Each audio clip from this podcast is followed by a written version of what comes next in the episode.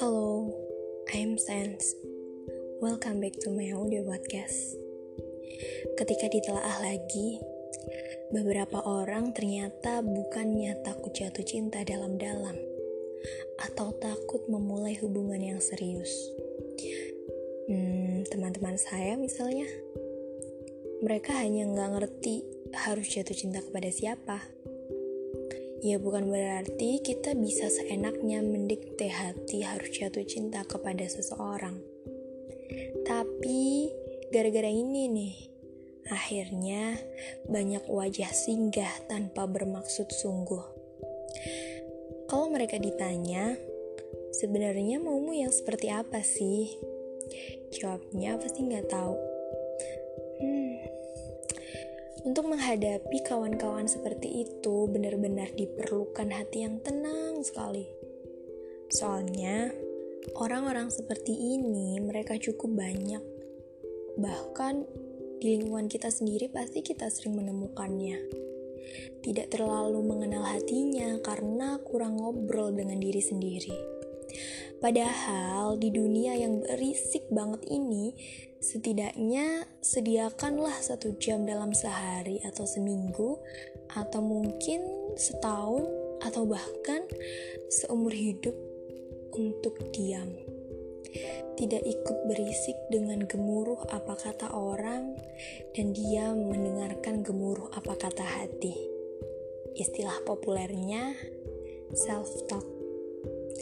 Sayangnya, karena di masyarakat kita orang yang ngobrol sama diri sendiri sering diasosiasikan negatif atau bahkan gila ya biasanya. Mereka banyak yang tidak mau melakukan kebiasaan baik ini. Padahal ini sangat berpengaruh bagi psikologis mental kita. Padahal dalam ruang sendiri yang sepi sangat efektif buat self-talk. To listen and question your tongue Kadang kan kita suka nggak mendengarkan pikiran sendiri dan terlalu percaya dengan omongan orang lain. Apalagi berani mempertanyakan kembali apa yang sebelumnya kita pikir sudah fix. Padahal nggak ada salahnya kita merevisi pikiran, perasaan, bahkan harapan kita kalau memang sudah tidak bisa lagi dijadikan tujuan. Salah satu contohnya seperti ini. Seperti kamu ketika ingin membeli baju putih karena ada acara reuni. Tapi karena uangmu tidak cukup untuk mendapatkan baju putih itu, kamu lalu memilih membeli baju biru yang lebih terjangkau. Dan untuk menenangkan hati, kamu meyakinkan diri kalau sebenarnya kamu tidak butuh dengan baju putih. Hanya saja, pada kenyataannya bukannya tidak butuh kamu, tapi tidak mampu gitu Emang ya sebenarnya afirmasi diri seperti itu nggak salah sepanjang kita tidak membohongi diri sendiri. Cukup terima aja kenyataannya sih sebenarnya. Ini juga bisa uh, apa ya? Kalau kita memilih pasangan bisa diimplementasikan.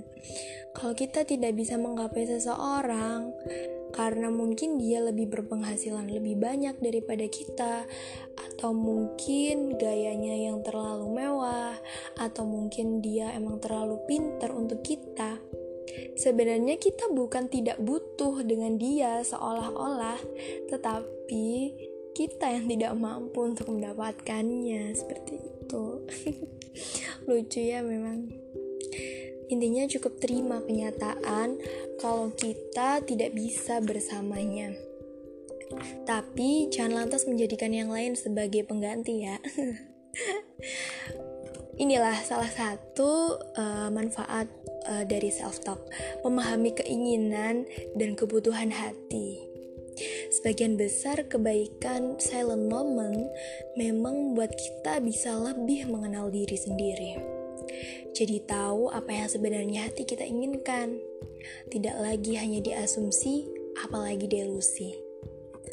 Orang tua kita sering menasehati, malu bertanya sesat di jalan.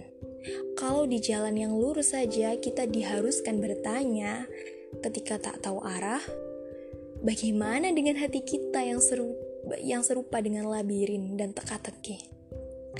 Kalau kita tidak mau lama-lama tersesat dalam diri sendiri, jangan ragu untuk bertanya ya. Tanyakan terus sampai jawabannya yang diberikan tidak lagi menjadikan ragu. Bertanya kepada siapa? Tentunya kepada dirimu sendiri. Jangan bertanya soal hatimu pada teman, tetangga, apalagi netizen. Mereka hanya akan menambah gaduh yang seringnya tidak kau butuhkan. Udah ya bahas self talknya udah panjang juga, udah 5 menit lebih nih ya. Ya udah selamat mencoba untuk self talk. Semangat.